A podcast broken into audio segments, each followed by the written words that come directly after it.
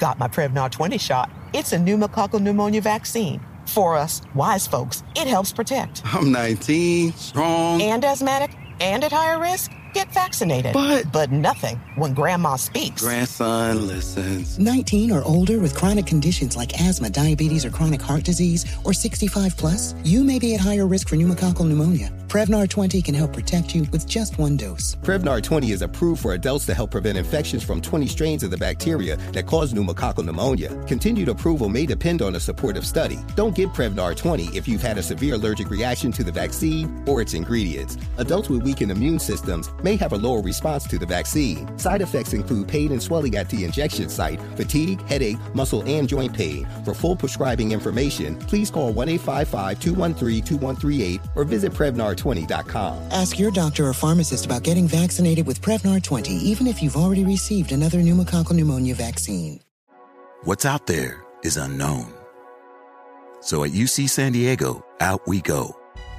Because to take on the challenges of the here and now, you got to get your feet wet, your eyes open, and your mind out there. Way out there. Turning the unknown into cures, culture, and connections with each step forward. So pack a bag, a notebook, and some sandals and get ready to look far and think further. UC San Diego. Learn more at ucsd.edu.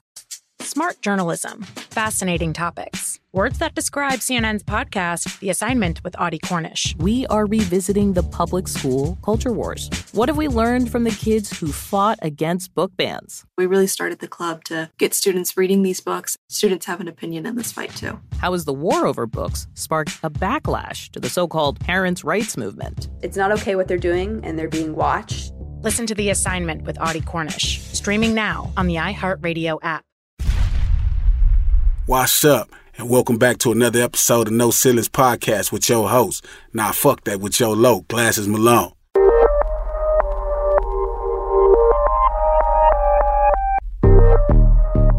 Pete Dog. Pete Dog. Woo, woo, woo, woo. We're back in it. We are back in it. Woo, woo, woo, woo. What's crazy is earlier today, right? I was reading the comments. I had did a um a dope conversation with Bond First. Bond First is like um so there's a lot of uh YouTube channels that are dedicated solely to Tupac and things of Tupac's legacy, which is amazing. You know, I, I grew up in there where Tupac was like the underdog. And um so that you know to have people dedicate complete channels and media to his his very existence of, of 24 25 years is amazing. Um i did a, a conversation with a um a platform called bond first and uh john and um reggie Wright. They both reggie Wright was running death row for a while and john worked at death row for a while. Gotcha. Um so they're super knowledgeable on the music business super we talked to reggie before right? things. Yeah, yeah, we talked to Reggie. Yeah, Yeah. that's the Chronicles. Yeah. So we we've you know all things knowledgeable when it comes to Death Row, and um, they were the first platform once I dropped. This is the third anniversary. You know, July seventeenth is the third anniversary of Tupac Must Die of me releasing it, and um, we did a conversation. We were talking about different things, and to watch people in the comments you know, like antagonize or attempt to antagonize me is like almost like the greatest thing I ever saw because you got to think right before I dropped Tupac Must Die, like um, like the title itself was really inspired by Romeo Must Die. I think it's obvious, right? Uh, I don't Yeah. know. I, I don't think it was that obvious, but it, I thought it was obvious. I thought it was. Well, I mean, it, yeah, it makes sense, my me, mind. right?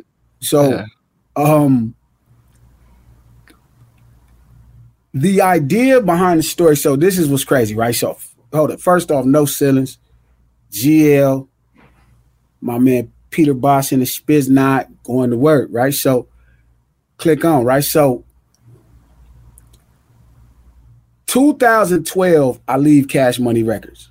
2011, I leave Cash Money Records. I'm in the studio with DJ Head. I'm working on what is White Lightning 2 at the time, right? And I'm recording all these songs. And everybody or anybody who knows me knows that Scarface is like my favorite rapper.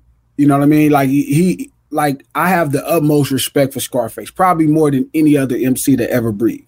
Just as a artist, like a vocally performing artist, not necessarily the same cultural phenomenon that I celebrate about Snoop, you know, which is why I say he's the greatest hip hop artist ever. Um, not the business acumen of a whole, which is why you know, you know, he's the most successful rapper ever. Uh, or the creative brilliance of Kanye West, you know, all my top five guys, or the or the imagination and and the lushness of that is Rick Ross. Scarface rapping, right, is literally I, I said it's like if if if God of the Old Testament was an MC, that's how he, he would sound and rap about the same stuff Scarface rapped about. Yeah. Right. So I was super inspired by Scarface making music at that time in 2011. And DJ Head comes into the studio, right? Now, DJ Head's been DJing about four years, but he picked it up lightning fast. You know what I mean? He knew exactly what to do with it. It's, it's almost unbelievable how fast he became a great DJ. And I'm recording in the booth, and he comes to the door of the booth. He like, man, why is all your fucking songs slow?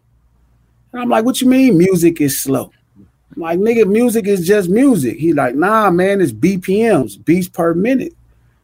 And I'm like, the fuck you talking about? I'm like, man, beat it. You know, I mean, get the fuck out of here. So he goes in the engineer room with Tommy. And uh I come out, I'm listening to the song. I'm like, yeah, this song hard cruising. You ain't fuck with this? He like, man, it's just so slow. And I'm like, man, blah, blah, blah. So I walked out of that control room, right? Studio Signal Hill, and I walked into the mm-hmm. other control room. And I came back and Head was in the booth recording in the same cadence to the same beat. All my fucking songs slow, like just being an asshole, right? So I'm like, what the fuck? So like, man, what are you talking about? Music is slow, cuz how could it, he like it's rhythm, BPM? He said, like, you know, hit your chest. No, he told me tap the table. And you know, I was tapping into the beat. He like he was playing my song. He like, see, this your song. And he said, This is a Scarface song. And he played, he said, It's the same tempo. He said, The difference is this is a Snoop song, and I'm tapping faster. And I'm like, Holy shit. Like, there's a difference, right? But before yeah. that, music to me was just ballads and Luke. Ballad and Luke, and everything in the middle was the same thing because I yeah. wasn't going to parties to dance. I mean, it ain't like these, you know, G Funk was making music as fast as, you know, Bell Biv DeVoe or New Jack Swing or something. It's not that speed. So that was like the first revelation I had, you know, in, in, in the step of the education that is the record business. And from that point on, like I just kind of fell down this hole. Like he had pushed me down this hole. And I'm falling. I'm catching BPM. I'm starting to hear the samples. I'm hearing how, you know, genres matter, you know what I mean, where you at around the country. I noticed the West Coast really took the funk. I noticed the South took the blues. I noticed the Midwest took the R&B, and I noticed the East Coast took the jazz. You know what I'm saying? So now I'm falling, falling. So now I'm learning records. I pick it up. I got a decent understanding. You know, then you keep falling because now you're starting to understand what's hip hop. You're like, oh, okay, it's way more than just it ain't really the music. You know what I mean? It's the way people from urban street culture, it's culture. You know what I mean? How they was freaking the music. And culturally, you know, it depends on where you at, determines how they freaking the music. But it's all rooted in urban street culture, you know, densely populated, crime ridden neighborhoods. So I was like, okay. So now I'm getting the vibe for that. And then I started understanding marketing, right? What marketing was, branding, right? It's like understanding your business. Marketing is understanding your customers. Mm. And when they line up, right, you have an amazing business. Right. So I was like, damn. So it became eight years of this shit. I tried to put out music and I couldn't because my mind was just, I'm falling down the hole. I could never grab nothing to stop me from falling. And it was just crazy. And um right around 2018, towards the end, I noticed I was like, holy shit, this is way deeper than I thought. So I didn't got all this information. So now as I started understanding the business that Glasses Malone Records needed to be, it became apparent, right? Understanding the brand, right? How do people see the brand that is Glasses? Where am I really an expert at? You know, where what urban street culture am I a, a professor in? Like, what could I teach 99% of the population? What information do I have that they don't have? I'm a crip. And I'm a crip in a way, right? To where I've always been sober. I've always asked questions. You know, I fought and shot and everything you could do. Went to jail the whole nine, sold drugs, everything. But I was always awoke. I was never even under the influence of weed. I never smoked weed in my life. I never drank alcohol in my life. So I was always conscious as things were going on. So my take on gang banging, right, is really unique because it's from very much the experience, but with a, a level of rationale. So I realized people saw my brand, right? They look at glasses, they're like, oh, he's a crip. So that is something they are willing to accept from me, right? When it comes to my excellence as as a as a as a professor in gangbanging, right? Um moving forward, like my customer is people that are fans of gangster rap. Mm. So I was like, okay, so what's gangster? Right. And I'm like, okay, this is crime. Right. Okay. Hip hop is when, and the greatest hip hop is when you unearth culture, like culture that hasn't been obviously presented.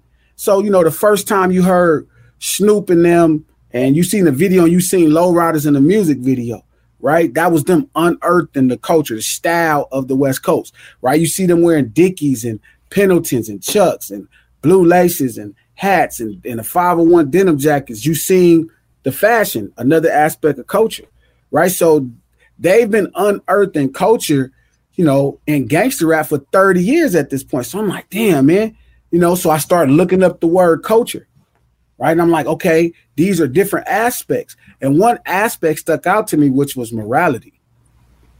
I mean, I don't think people really understand morally what's acceptable in our line of lifestyle. And um something in me decided it was two things I had to do, right? If I wanted people to care about the culture, I had to put I had to make somebody a part of it that they had vested interest in, the mainstream world. Yeah. So it was two ideas I had. One was the start of the riots, right? And Reginald Denny, right? How the Eight Trays kicked off what we call the Los Angeles riots in 92. When that video comes out, do I still get to play Reginald Denny? You have to. You have to. Yes. Right. So, and then uh it was that or Tupac Shakur, right? Who, when I was growing up, was culturally ours. You know, he belonged to urban America. He belonged to like my mom bought me a CD. Like he's perfect. Like he has the right attitude. You know what I'm saying? So, um, he was culturally ours initially, but as he passed away and reached his heights as a musician and as an entertainer, and then he passed away so tragically, it sent him into a trajectory, right? That was Jesus like, right? It was mm-hmm. like Jesus, where he became a figure you could pray to and in theory unite people. And then so they created just like Christianity, they created a whole religion around Tupac that, with all due respect, altered some of the facts. You know what I mean? Yeah. For for the justification of bringing humanity together. Like Constantine, when he ordered, when he, you know, when he when he orchestrated what would be called Christianity, it was the goal to bring Rome together. So they allowed things that didn't have to necessarily be true you know, as they made it the truth because this was the smartest way to you you know unify people, stop these fights, and that's what I think the legacy of Tupac does. You know I mean? They have, you know, it's a religion, and you have preachers, right? You have Bond First, you have Art of Dialogue, right? Who are really some intelligent brothers and different people who run around preaching the gospel of Tupac Shakur, and it don't matter if it's not real or if it's false or none of that. It's like long as it brings people together in the name of Tupac. Like I realize there was a TV, it was a movie called uh um it was a superhero, like like a, a knockoff X-Men, the Watchmen. It's not a knockoff X-Men, forgive me. The Watchmen, right? And it was the same, it was the same moral storyline of Jesus or you know, Pac, where people bring they they created a lie, right? They made uh, uh, Russia look like they were about to attack America, right? To bring, you know, the, or, or no, excuse me, I take that back. A uh, uh, uh, alien superhero was attacking Earth to stop the war between America and Russia. You know what I mean? They made this yeah. This figure, this alien figure from another planet, seemed like he was attacking the Earth, so all of the countries could come together, you know, and stop warring. And even though it was based off the premise of a lie, it didn't matter. It didn't fucking matter. Feel me? It didn't matter. And that's what happens with the legacy of Tupac Shakur at this point. They're creating a religion around it, you know what I mean, to unite yeah. people. So it's okay, you know what I mean? It's okay. And and um long story short, so when I decided to make the song, I realized I needed to take a mainstream event that had somebody in it that the mainstream people care about, and then somebody from the urban streets that I'm from or the lifestyle that they may have misunderstood. You kind of, in a way, just declared yourself Homer to Tupac's Odysseus with like the Iliad and the Odyssey. Sure, sure. And my goal was never to dis. You can't discredit Tupac Shakur. That's just stupid. Like let's start. Tupac Shakur is one of the most is one of the most amazing and greatest comeback stories in the history of human beings. Yeah. You know I mean, period. It's like I don't think Rudy's comeback story is as great as Tupac's comeback story. Like Tupac's comeback story is one of the greatest comeback stories in the history of mankind. Feel me? Like, is that great? But I realized that, you know, the story was to be told about the urban street experience. And I knew how to tell it in a much more detailed and deeper way that was thought out and how it goes because I'm experienced at it and I've studied it enough to understand it outside of my own understanding. So all of these things went into the thought that was Tupac must die to do it. Mm. And to watch people in the comments reduce it down to clout chasing, like, oh, he just said Tupac name. It's like you're discrediting real like thought. Like this took me years to come up with this idea. Like these are not simple ideas. You know I mean like if you listen to the depth of the song, you will hear, you know, with gang banging, you'll hear a lot of the issues in it. You know what I mean? A lot of the the malfunctionings of it. You know, the the the the you know, the overvalue of pride is in that song.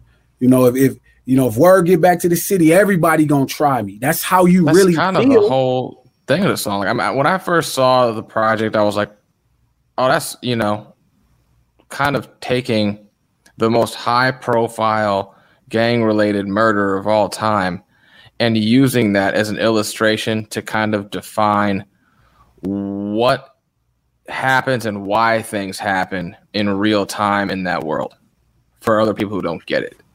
You know? Like that's how it came off to me. Yeah, I agree 100%.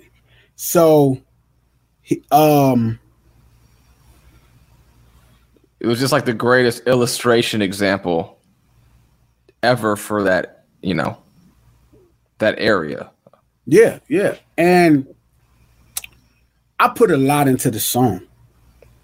The title itself was like the probably the easiest thing because I was just watching John Tucker Must Die. I was like, oh, Romeo's not must die, John Tucker must die. Sure, Tupac must die. It's the name of a film. I didn't even think of it like people would Tucker. say like must die like like I think they get the feel I'm talking about his legacy or something weird. You know, pe- sometimes people aren't that bright. You know what I'm saying? They, like they are entirely too intellectually lazy to even care to process an idea. They have too many things going. They're too busy to think. Let's just be honest. Cause so long story short, um,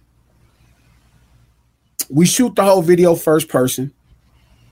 You know, the whole video is shot first person. You know, you you got to experience what it's like to to be with your homeboys. I turned you into a gangbanger, and I gave you the mind state. I gave you the the uh the things that I remember clearly about being a gang member. I gave you the the arrogance. I gave you the the the the, the pride, the, the, the ego. I gave you the concern. I gave you the pressure. Where niggas is like, yeah, you gonna let this nigga get to I gave you everything I ever got as a gang member in less than five minutes. I got a question. The first person perspective of the video, and and most of it is on foot. Is it a coincidence that, like, I don't know if the, beat or the bass line, it's kind of got this plotting kind of sound to it yeah. that like matches up with a guy walking glunk glunk glunk glunk glunk glunk glunk glunk. Like it, it kind of fits in with a person just walking around all the time. Yeah. You know, yeah. it's like perfectly. It, it, it's a very it is a very plotty type of sound and very menacing and thought, but it's so much into that song and that record to watch people like, oh, he just said Tupac's name. It's like, you know, and and that shit's hilarious to me, you know. But anytime I talk about it, you know, people talk about it to this day. They remember it.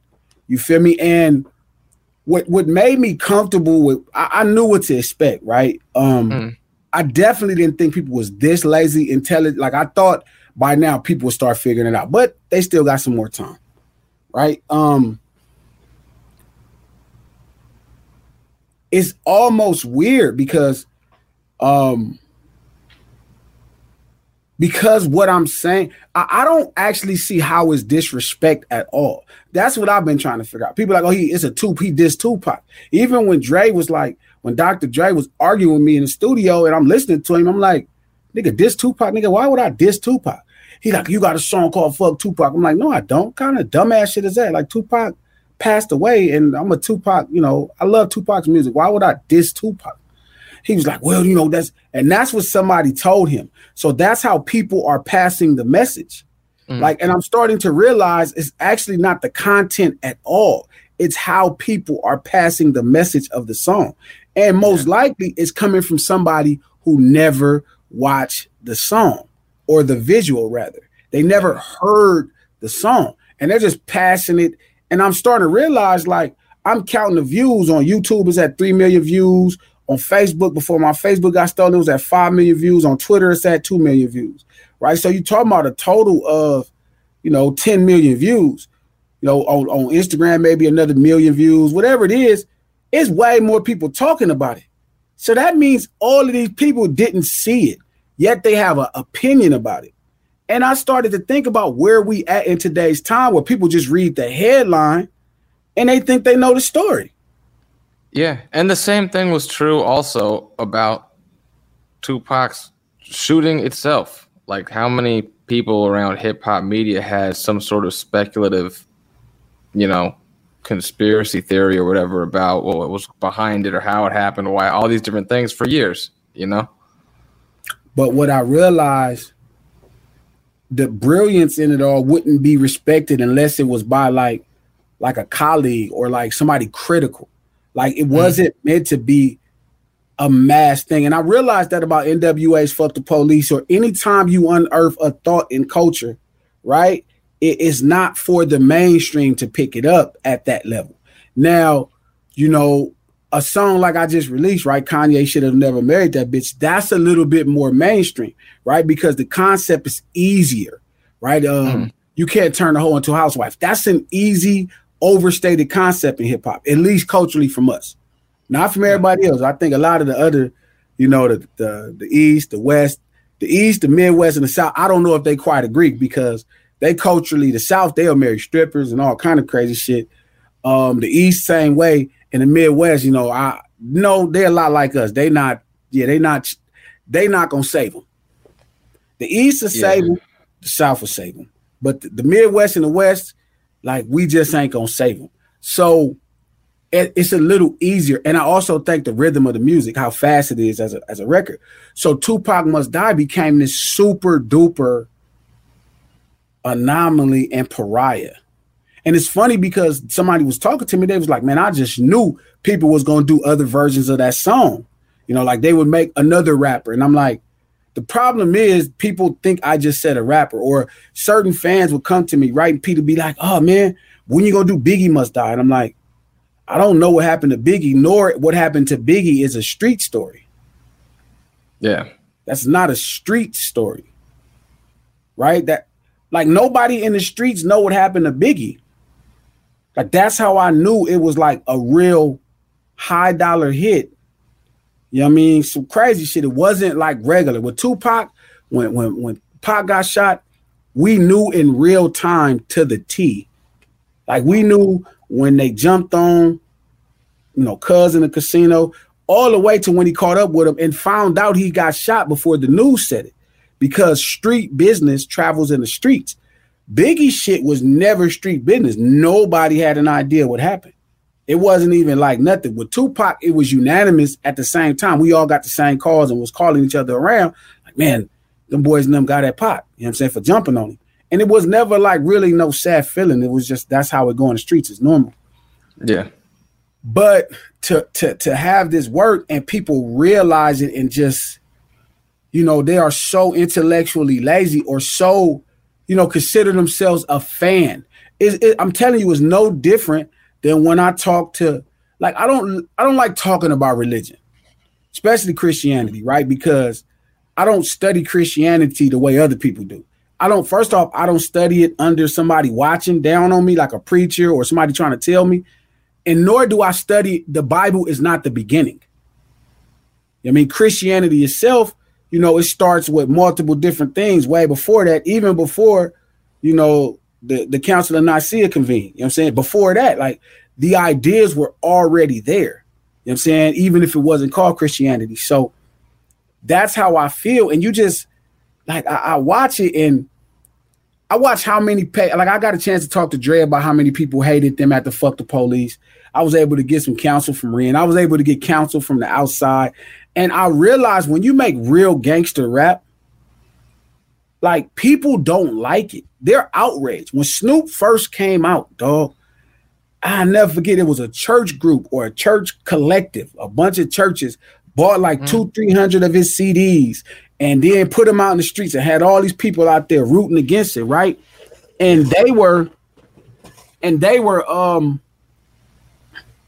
and they were like they rolled him over with like a steam press.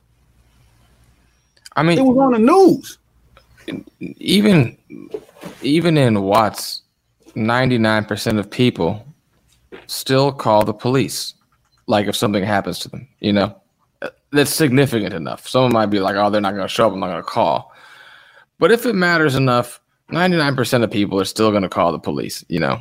And those are the people that are going to make up most of the audience. I thought one of the interesting points you made kind of in passing a second ago was like if um oh you were saying like like people get like fans who who don't know the guy get more passionately like engaged like emotionally over the death of Tupac or celebrities in general, you know, than like you would in a circumstance that makes sense over someone that you knew personally. Like if someone from, you know, your hood that you knew wouldn't got involved and, you know, did whatever to somebody else and they came back and got him. I mean, you're going to have to do what you're going to have to do, but you're probably, you're not going to be irrationally like out of your mind over how it could possibly have taken place. You know what I mean?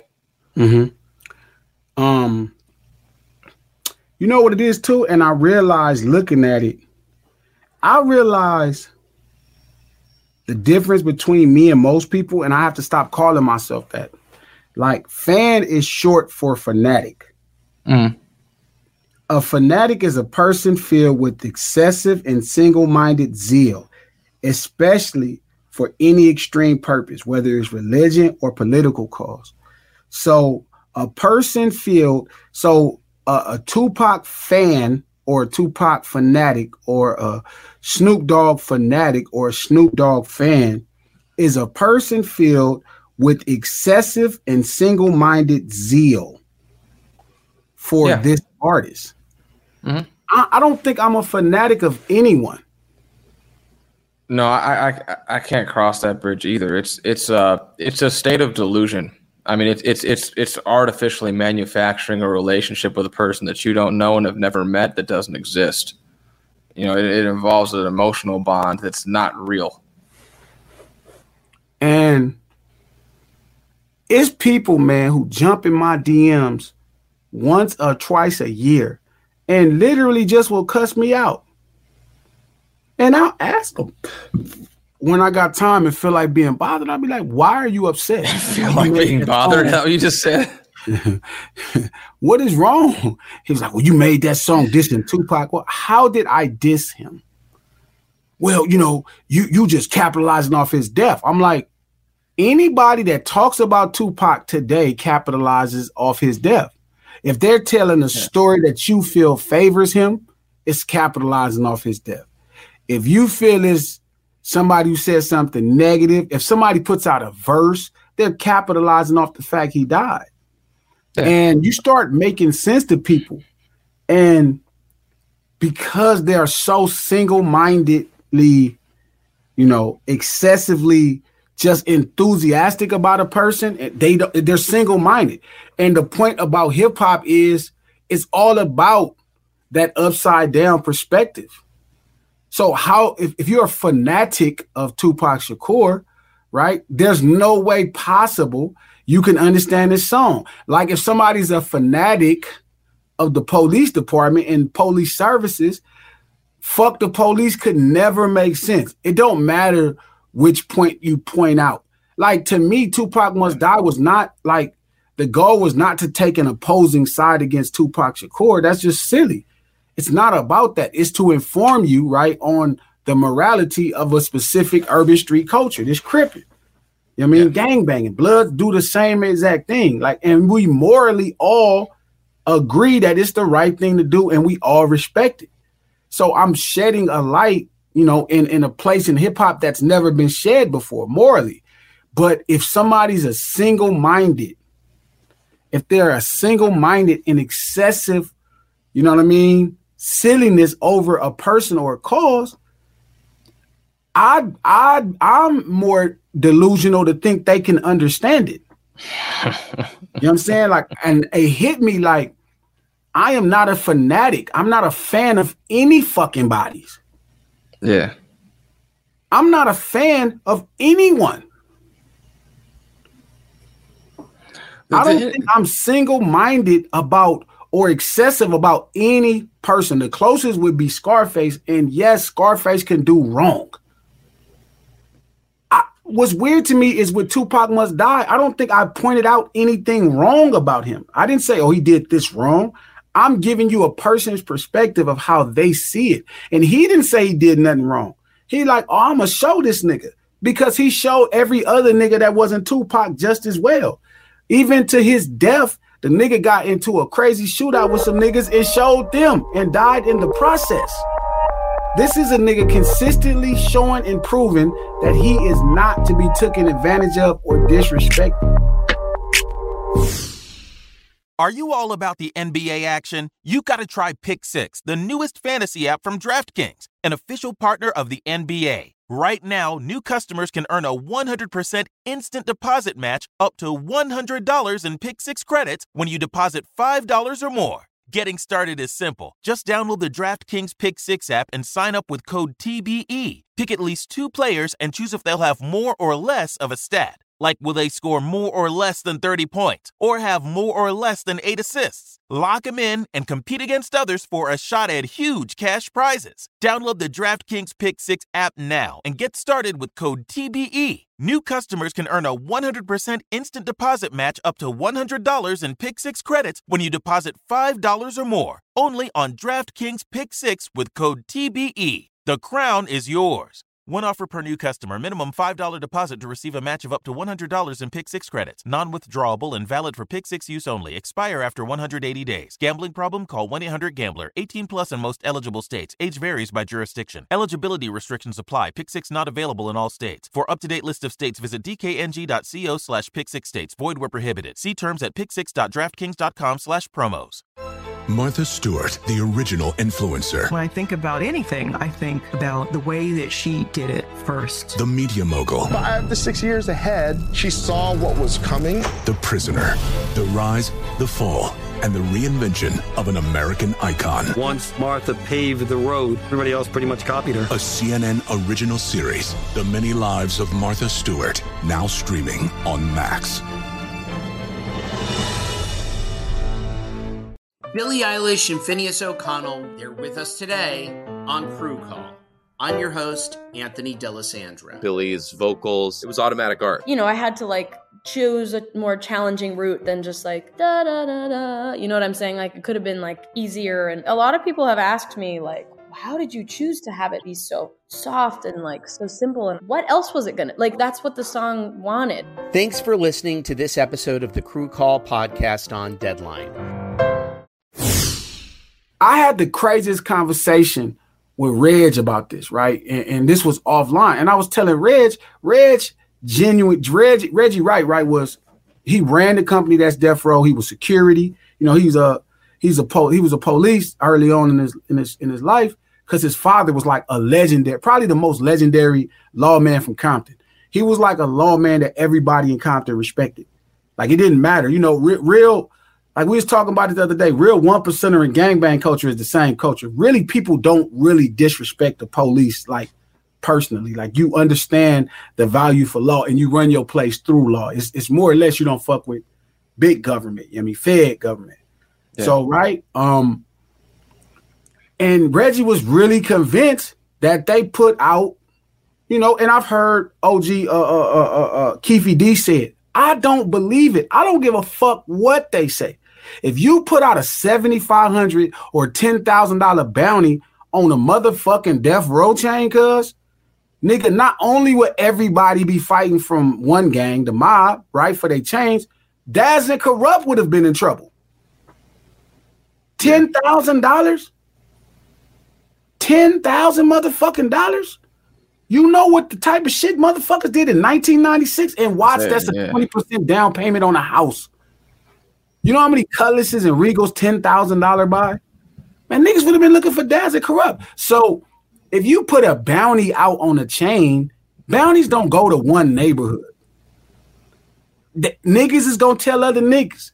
For sure, Baby Lane would have told Dre or Lane would have told niggas from Nutty Block or niggas from neighborhood, Compton neighborhood, the niggas that they freak. Why did them niggas wasn't looking for chains? You know, I, am gonna verify further, but I just do not believe for two motherfucking seconds that it was a ten thousand dollar bounty on about fifty chains and didn't no chains come up missing. This is this is Southern California, my nigga. This is a Crip country. It is literally 20, 30 Crips for every one blood. And Crips don't like Crips. So Daz and Kurupt for short. Snoop would have been on the chopping block for ten thousand dollars.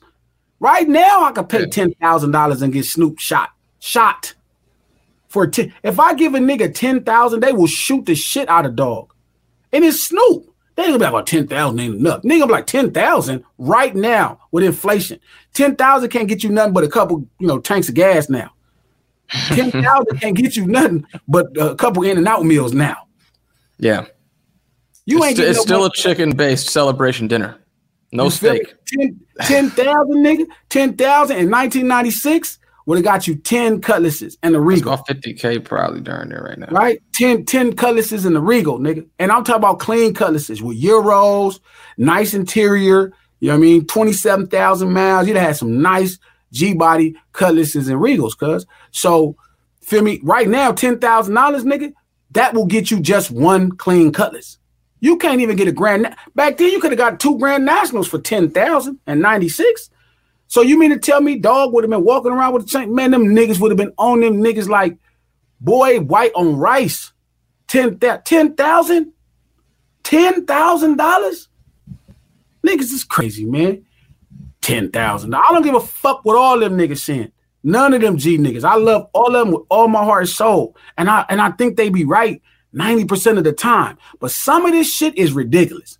If I put a $10,000 bounty right now on any nigga chain in the city, And ten thousand dollars, cuz, is not what ten thousand dollars used to be. There's not a nigga click chain. If if it's more than 10 chains, nigga, I will have three of them motherfuckers for ten thousand dollars. Right yeah, now. there'd be a run on your bank. How many would come back? Ten thousand? Right now. Like I only had a bounty for one. I didn't have a bounty 10, for 16. 10,000 ain't nothing but four months rent and watts. That's what 10, 10, that's four months oh, rent man. and watts. 10,000. Feel me? 10,000 in any other city is two to three months. So it, people think I'm starting to get that people think I'm crazy, right? So there's there's a there's a Tupac must die as a weird entity, right? Because um because the, like right the conversation is with fanatics mm-hmm. right? and, and it's they're single-mindedly objective and and to some people um nothing tupac did could warrant his death that tupac could have raped their mother and it didn't warrant their death tupac could have you know molested somebody and that didn't warrant his death to this version of a fanatic again yeah. like if you talk to a christian you know what I mean? And you explain to them Jesus was a man walking the earth, and of course he did something wrong. No, Jesus didn't do nothing. It's impossible. And it's like, well, why couldn't he have? I mean, but again, when you're a fanatic, you know, when you're single-minded, you know, and you and you're filled with excessive zeal for an entity or a person, there's no way possible. And and even with Tupac must die, like it's not you shouldn't dislike Tupac if you hear the song. Like you don't you don't have to dislike Tupac. All I'm expressing to you is the the morality of gang members. Yeah. I don't it's get these, what the fuck is the problem. It's just these orthodox Tupac fundamentalists. orthodox Tupac fundamentalists.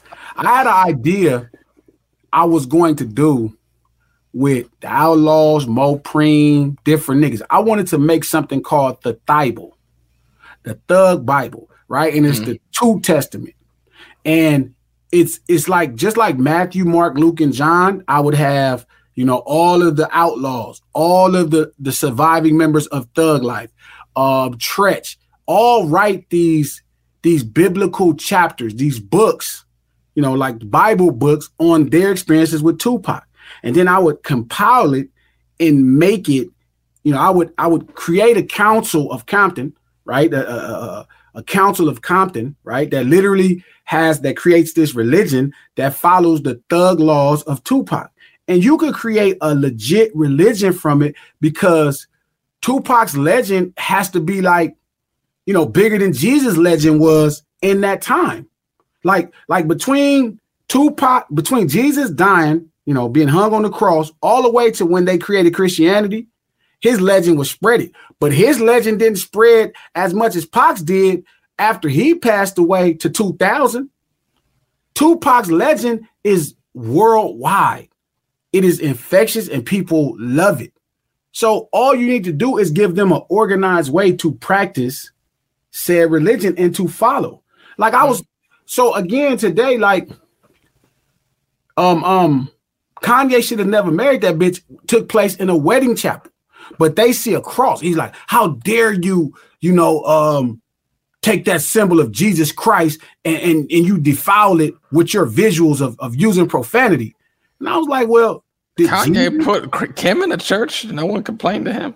I, God chased people. I mean, Jesus chased people out the church with a broom. People chased him out the temple with a broom, swinging on him, trying to whack him. Feel me? So, not to mention, Jesus did not select the cross as his symbol.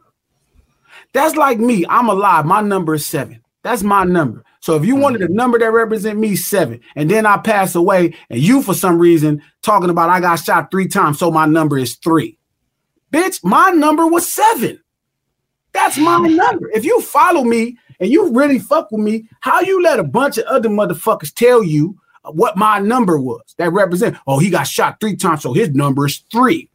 Bitch, no, it's not. And that's how I feel about when they talk to me about Jesus with the cross. Bro, y'all chose that shit for y'all selfish purposes of like, oh, he died for our sins, so the cross. No, bitch, that represents your relationship.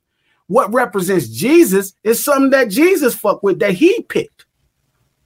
And I feel like that with Tupac. too. I, I keep explaining this to, to people, right? Tupac loved the streets. He embraced them. He embraced everything that came with them. And you watch people talking about they Tupac fans or they Nip fans and they trying to down the streets. These two niggas love the streets. They would never turn their back on the streets. Some people say, oh, it caused their death. That's why they died. No, they die because you gotta die. You is not gonna live on this motherfucker forever. You got to die. How you go out, what's more important than, than the fact you gotta die is how you live. And them two gentlemen understood that the best. They understood that living a certain way was more important than just dying. And they chose to live the way they wanted to live. So it's weird that, like I said, if I say I'm a Tupac, like I, I enjoy Tupac's music, or before I realize I'm not a fanatic of anyone, like I would consider myself a fan of Tupac. I enjoyed his music thoroughly. And somebody said, Well, how could you be his fan and make a song like Tupac Must Die? And I'm like, That's exactly why you can make the song. Yeah. I mean, it, people are huge it's usually people who have a passion for something that research something that try to answer an unsolved question or a question that's maybe been solved but not necessarily relayed to people. You have to be you know indoctrinated in that person. Mm. you know I mean? So it's like it, it's just been a weird experience man. The whole thing was a weird experience. You know what i'm saying? But it was great. It was it was so by far it was the first time I ever was called a clout. I don't even know what that is. That like I always had clout since high school. I don't even never not remember being one of those niggas. That would be like tantamount to saying that at the height of his career that the game was a clout chaser because he al- was always referring to like legendary West Coast rappers all the time and shit in his music. I think they only call it clout chasing, right? If if it's uh if they feel the conversation is negative. If if you mm. use it in a positive manner, like where Chuck, which he uses those names, they say he's a uh, what's the word called? He always um uh it, it's it's a word for it too. Name something. Uh, he Chuck. They be like game be uh. I forgot anyway. It, it didn't matter to me because I don't I don't subscribe to none of that silly ass shit. I, I feel like people talk about things that people want to tune into. Mm. You know what I'm saying? People talk about things that people want to tune into. And the thing about, you know, Tupac Must Die was the title is because that was the mind state of the person he jumped. Not only was it a film, but I shot it first person. So if you watch the video, you watched it from the eyes of somebody that got jumped by Tupac and his friends. I mean, that's yeah. why he must die based off of the fact that that was that, right? It made perfect sense. Um, I I don't know, man. Like I don't I don't I don't I don't think this should even be hard for a fanatic to understand because this doesn't go against anything that Tupac said or stood for. Like it's people who argue and they be like, "Oh, Tupac wasn't a gang member," and I'm like, Tupac said he was from the mob. Like he started claiming mob, start saying MOB and money over bitches and Piru and talking about, you know, Long Beach Boulevard and Rosecrans. And, you know, I think he was already, you know, vested in the community at that point. Yeah, I mean that's I think pretty reasonable.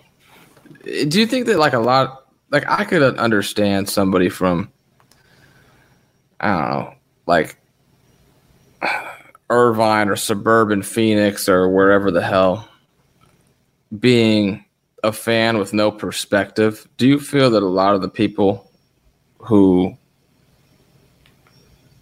you know, are hypercritical of the project to you would fit that um, description or that, that they're like really street people who are just for some reason clouded by this one exceptional character? For the most part, nobody in the streets feels like that. What I realize, most people who do feel that way have never seen a video. Like, okay, I, I would I would dare someone to read the lyrics and see the visuals, and not say like, "Oh, this is genius," and it's not a Pac diss. But again, it's a reason why it's only 10 million views across the net. You know what I mean? Yet there's a hundred million to 300 million opinions. Mm. You know what I mean? It, it, it's it's a it's a cold thing. You feel me? It, it's a it's it's it's almost unbelievable, dog. And I it's, bet a lot of people, for sake of the conversation surrounding it, couldn't probably either didn't want to, couldn't bring themselves to watch it. Yeah, like and- like and- like voter suppression of like viewer suppression. Yeah, yeah. Because I think somewhere in their mind they thought if they watched it that um that they if they if they watched it that they may have a different opinion of somebody they're you know they're single-mindedly and excessively filled with enthusiasm about. Yeah. Like, I don't get it. And, and, I, and I'm gonna tell you how I know it's true and possible, right? Um during those eight years of studying the business and going crazy and like, you know, I realized like somebody like Michael Jackson, right? West Side, real quick, I got you on the podcast. I'm talking to Pete. Um, what is it when somebody uses names all the time to actually verify their point or to make you interested? Like if oh, I work with this nigga, this nigga, what do we call that name? What do we call it? Oh, name dropping. No, name something. What, what was the slang word for what we call that? name dropping. Name dropping. My nigga be name dropping. So if you say something positive or what people revere as positive about other people, they say it's name dropping. If you say something that people feel is negative, they will call it clout chasing. Clout chasing the hate. So either way, whether you fuck with niggas that's celebrity or popular, you feel me? I'll meet you back, nigga. Whether you fuck with people that's celebrity or popular, like people are going to get mad about it. Like, Can I put you on a spot real quick? yeah, for sure. In your opinion, based off of all the people you know and all the people you've talked to and known for years that were around Pac and all and, and I all of it. around Pac. I was a kid. No, you weren't, but you know a lot of people Sure, a lot of time talking about people that were Yeah, and, and were around Death Row and the scene and all of it. Sure, yeah, and, yeah, and Compton and all of that. Yeah, hands down. Was there any element of Tupac's, we'll call it relationship with Mob Piru that had anything to do with beneficial branding or positive feedback of any kind of sort other than just pure organic social proximity? No, there's no economic benefit. Gangs are like super duper welcoming. You know, there's always a member, right, that's trying to figure out, man, maybe I can change my life. Maybe this could put me in a legal light to earn economically. So, yeah, there's always those guys. But for the most part, gangs are just proud that you want to be a part of them. I'm not asking from the perspective of the gang. I'm asking from the perspective of Pac. of the of the rapper. Like, does the rapper's affiliation with the name brand title of at the time when yeah, West Coast of Gangster raps at like full throttle? I, I genuinely think when Pac came home, Pac had read some really great books. Art of Wars one. I think Pac came home with a marketing strategy. He put together a marketing strategy sitting in jail that was going to be foolproof. Um, did I think he initially was in jail? Was like, yeah, when I come home because I'm signed to death row, I'm gonna bang the mob. I'm with Suge. No, but I think what happened was when he came home, he saw how dope niggas was. Like he saw how dope Trayvon Lane was. He saw how dope Buntry Owl was. He saw how dope Heron was. He saw the love of niggas who grew up poor together and the camaraderie of it. And it's very infectious. You know what I mean? Like, like when you see how niggas get down with each other. I mean, I got partners from the mob. My boy Mikey Rue locked up. Zabo, rest in peace. Turn, Rob. I can go through 20, 30 names of mob niggas, Drew recipes, different niggas that I genuinely love. Feel me? And you know, you you come up in the same, yeah, it's not culture, it's a little different, but it's the same community, and you realize you got so much in common with niggas. And I think when Pac came home, don't get me wrong, I think definitely when he signed with Death Row, he realized like, yeah, this nigga kind of, I'm not feeling how these niggas is on top, and they did kind of, you know, get my style of talking to the girls and shit. So feel me, and I got shot in the town, and I could kind of take it where I want to take it. Like he had a plan for sure. But I don't think his plan involved let me become a mob Piru. I think that happened organically. I thought yeah. they saw him and they liked him. This nigga, you know, it's a young wild nigga. This nigga 24. You know what I mean? He's a superstar to some degree. He's a he's a star. You know what I mean? He's in films. You know I mean? And he's like a nigga. You know, Pac is a nigga. You know what I mean? Like Feel me? He was vocal, open. He had survived jail. He had been shot. There's a lot of things to respect about his experience when you come from our backgrounds. You like shit, man. This nigga, this nigga just got out of prison. Then they got a parole number. You feel me? They fucking with him. You know he, you know he came from the same slum, so you love it. And he vocal. This nigga is bright and loud on niggas. Yeah, nigga, popping his shit. So I could see how they could be indoctrinated into you know fucking with him and supporting him. He's a fucking awesome he's an awesome light, you know what I'm saying, going on. Yeah. And and from his eyes, you know, you talking about niggas that's down as a motherfucker. You know I mean? Them motherfucking niggas was down. They was with it and they was going, you know, they wasn't like no other niggas Pac was around. No disrespect to nobody from from the Bay, you know, from up top. No disrespect to none of the homies from Thug Life and, and none of that. But them niggas was some shit. And them niggas was they would press a hard line. And I think he saw that in that camaraderie, that love they have for each other, and that style, and that culture, and that fashion, and that get down. And he fell in love with it too. It's hard not to.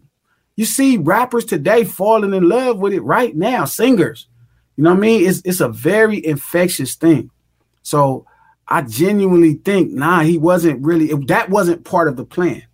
And I'll be honest. You know I mean, I'll say something honest on this podcast, and, and it's something I don't share often, but I definitely think, well, I think it was obvious the beef with Bad Boy wasn't real from his perspective. Mm. It was just competitive. You know I mean? He wanted to compete for that spot. You know, Snoop had one spot. It wasn't take it wasn't no taking Snoop spot. Snoop was the nigga. You know I mean? But Biggie's spot had was a big deal, and this was his little homie. You know what I'm saying? This was his little nigga that he put on and put him on stages and fucked with him and you know showed him love. And now this nigga come home and you and jail. This nigga is the man. Big is the fucking man. And you know, you see some little things being said, you see some things that you feel was played around, so you could create enough of an attitude to compete. Now, how do you formulate the public to support you competing? You can't just say, well, them niggas ain't better than me, right? It's like, no, so a lot of times he allowed the public to be misled with belief that you know people really feel like Biggie had something to do with him getting shot, or Biggie set him up, or Biggie called niggas. And Pac always said that's not true, but he did give you little small tidbits to where you think that could be possibly true. So that rallies you around. Like Pac understood war differently, and he came home with a plan to execute it. So no, I, I don't think genuinely, bro, that that that was um I don't think that's what he was on. I don't think he came home like, yeah, I'm finna be from mob. I think he saw, like I said, them names, them names, them niggas, you know, shook them and really was like, man, I fuck with this. I fuck with these niggas. And they down for me.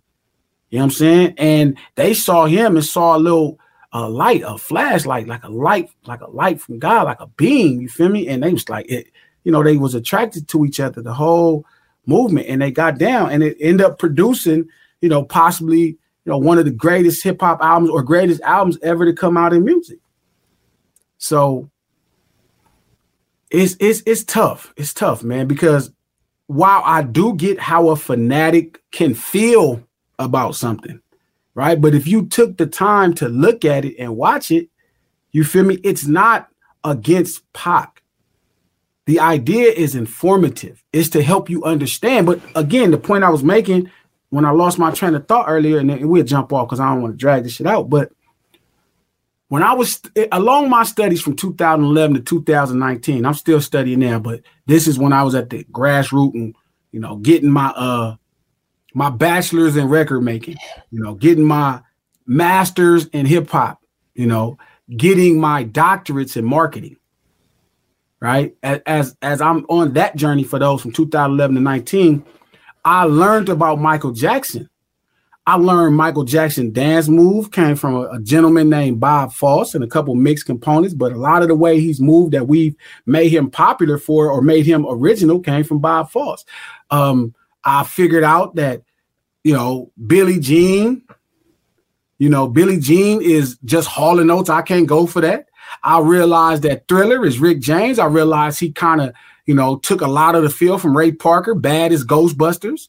I realized don't Stop Till You Get Enough is a poorly executed version of of um Marvin Gaye's Got to Give It Up. He wrote the song in his kitchen with the radio playing. The number one song in the country was Marvin Gaye Got to Give It Up. So if you listen to Michael Jackson, Don't Stop Till You Get Enough, it's the reason he sings in falsetto poorly. It sounds horrible. Like it's not the worst, but it's not Ron Banks from the Dramatics. You know, that's not his style, but he was so possessed by what Marvin Gaye and Rick James and Prince, you know what I mean, and all that stuff. And Quincy Jones was such a machine that you could tell him and he could make it be that without being that. You know, somebody asked me, who did I think Quincy Jones was, right? And they said that I think it was Dr. Dre. And I was like, I, I told DJ Quik this. I said, if Quik is Prince and Rick James mixed together, his influence on Dr. Dre makes him Quincy Jones, but I don't think Dr. Dre is Quincy Jones. You know who's Quincy Jones?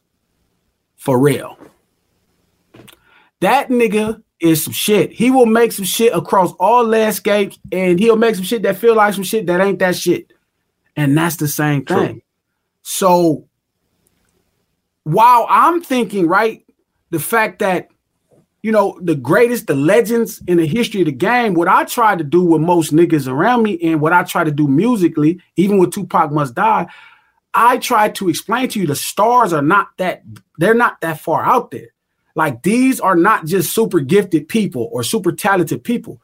Most of these people that's successful at that level, like a Pac, was well studied. These niggas study history. These are animals and monsters. Dr. Dre knows more records than anybody in the world. I just nigga know all the records. He don't know how to play the piano as much as he know all these records. Scott Storch don't know all these records as much as he know how to play the piano. So again, the great like so I'm telling this to my boy and I'm showing him, you know, a movie of Bob Fosse and it called The Little Prince. And it's a scene called The Snake, you know what I'm saying, where he's teaching this little boy what a snake is and he turns into a human snake. And he's explaining to this boy, and that's where those moves Michael Jackson used from to the point where it's a moonwalk and everything. You know what I mean? And I showed him how I start breaking down all of Michael Jackson's biggest records in the music. And I'm like, yeah, got it from here. And instead of the person I was teaching, instead of him feeling like, oh, I can, because he's an artist, he's like, oh, instead of them saying, I can be great, like greatness is not that far away. If I just put in my work and I study, you know what I'm saying? I can be that. It's like, oh, he's not that. That's the nigga. That was the nigga response. Oh, I thought he was that. That nigga is not that. No, he's that nigga. I'm saying you could be that. That's not a road that hasn't been traveled. That's a well documented road consistently. And I'm realizing how people are such fanatics that if you express to them how somebody built themselves into something, that steals their joy. Like magic tricks are still magic tricks, even if you know what's behind the curtain but not to everybody else. They can't enjoy the magic trick if they know what's behind the curtains. That's the problem. And to me, that's what Tupac Must Die was. It was showing people what's behind the curtains. Yeah, that's a perfect uh, illustration of like such a huge human behavior and societal issue. It's like people want like if somebody is regular and they want to know why they aren't great, it's it's because to be great, you have to be endowed from God with something. Otherwise, if anybody could do it, I didn't do it, and I have to reconcile it. Good looking out for tuning in to the No Ceilings podcast. Please do us a favor and subscribe, rate, comment, and share. This episode was recorded right here on the west coast of the USA and produced by my homeboy, A King for the Black Effect Podcast Network and iHeartRadio. Yeah.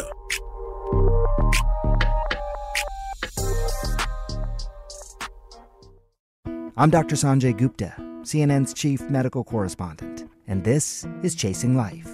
Three out of four U.S. adults are considered overweight or have obesity, 75% of Americans. Dr. Fatima Cody Stanford. Our weight is one factor that plays a role in our health, but by itself, it doesn't give us the full story of who we are. We have to look at our full person. Listen to Chasing Life, streaming now on the iHeartRadio app. Hey, this is John Ridley. And this is Matt Carey, documentary editor at Deadline. And welcome to Doc Talk. John, we've got a hard hitting episode today. A lot of controversy well, maybe we should put the word controversy in quotes in the documentary field about the nominees for Best Documentary Feature. We're going to get into that with some amazing panelists. You get a shot, but the individuals behind every one of those images, they're complicated and they are human. This has been Doc Talk. Thank you. Great Thank conversation. You. Are you looking to step up to a 4K smart TV? One that gives you unparalleled clarity and picture resolution? Then we've got good news for you because the Vizio 65-inch V-Series 4K smart TV is now just 348. With all your favorite apps built in, you can stream straight out of the box. You can even sing along to all your favorite music and radio on the iHeartRadio app. Looking for a smaller or bigger screen? Vizio offers unbeatable prices on all V-Series 4K smart TVs. Head to walmart.com today and score the 4K TV you've been waiting for.